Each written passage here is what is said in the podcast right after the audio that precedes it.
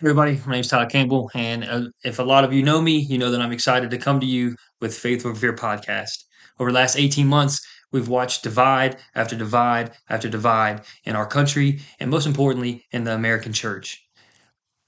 I can't sit back and allow it to happen anymore. I don't know about you guys. I just wanted to come to a place where we can challenge social and political platforms with the truth of God's word and with factual information. None of that has happened in the American church in the last 18 months. and None of that has happened on the American landscape on any front, under any circumstance. And we as the church have just sat by and let it go, go on and go on and go on. I am a proud husband and father of now three beautiful children that God's blessed me with. And I can't sit back and continue to watch the things happen in the church and in our schools and in the workforce and, and just in our country in general. I can't do it. I want to come together to create a, a, a place where we can all voice our opinions with confidence, knowing that God goes before us and he stands behind us. Nothing, no weapon formed against us is going to prosper. Twitter's not going to silence us. Google's not going to silence us. YouTube's not going to silence us. If we stand together as the children of God, and most importantly on truth, factual information and the truth of God's word, then we can watch a revival and a revolution start in this country that we've never seen before, ever. I feel called with the spirit of boldness to just share God's love through truth. That's it. I want to challenge you guys. Don't just listen to what's on the news. Don't just listen to what's on social media, what you read on Facebook, what you see on Instagram, what you see on these ridiculous TikToks. That might, and most often, not be the truth. I want to encourage you guys that the truth is out there. Unfortunately, you just have to go dig a little bit harder. I'm here to give you those resources. I search it every single day. I want to know what's going on in my country. I want to know what's going on in our workforce. I want to know what's going on in our schools. And most importantly, I want to know what's going on in our churches. And unfortunately, in the last 18 months, most of you are probably not going to be happy with what you've seen. No more dividing, no more fear.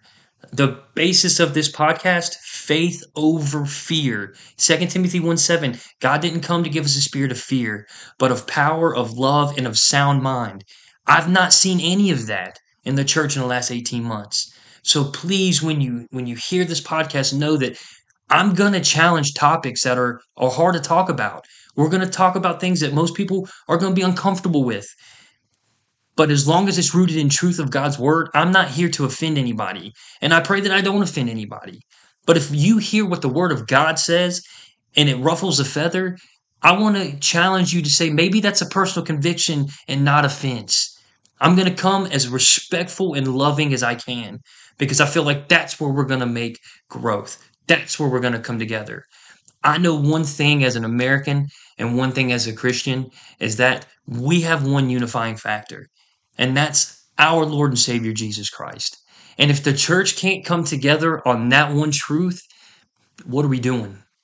We might as well close up shop and we might as well not do it anymore. It doesn't just have to be on Sunday mornings when we go to church. We are the church. And if you're listening to this podcast, I want you to hear this one thing. We are the church. We have to mobilize together in respectful and truthful manner and watch what God does. Watch what he does. I hope that you continue on with my journey with uh, faith over fear. And I just pray for you guys. I pray for your families. I pray for the moms and the dads out there who um, have kids in school.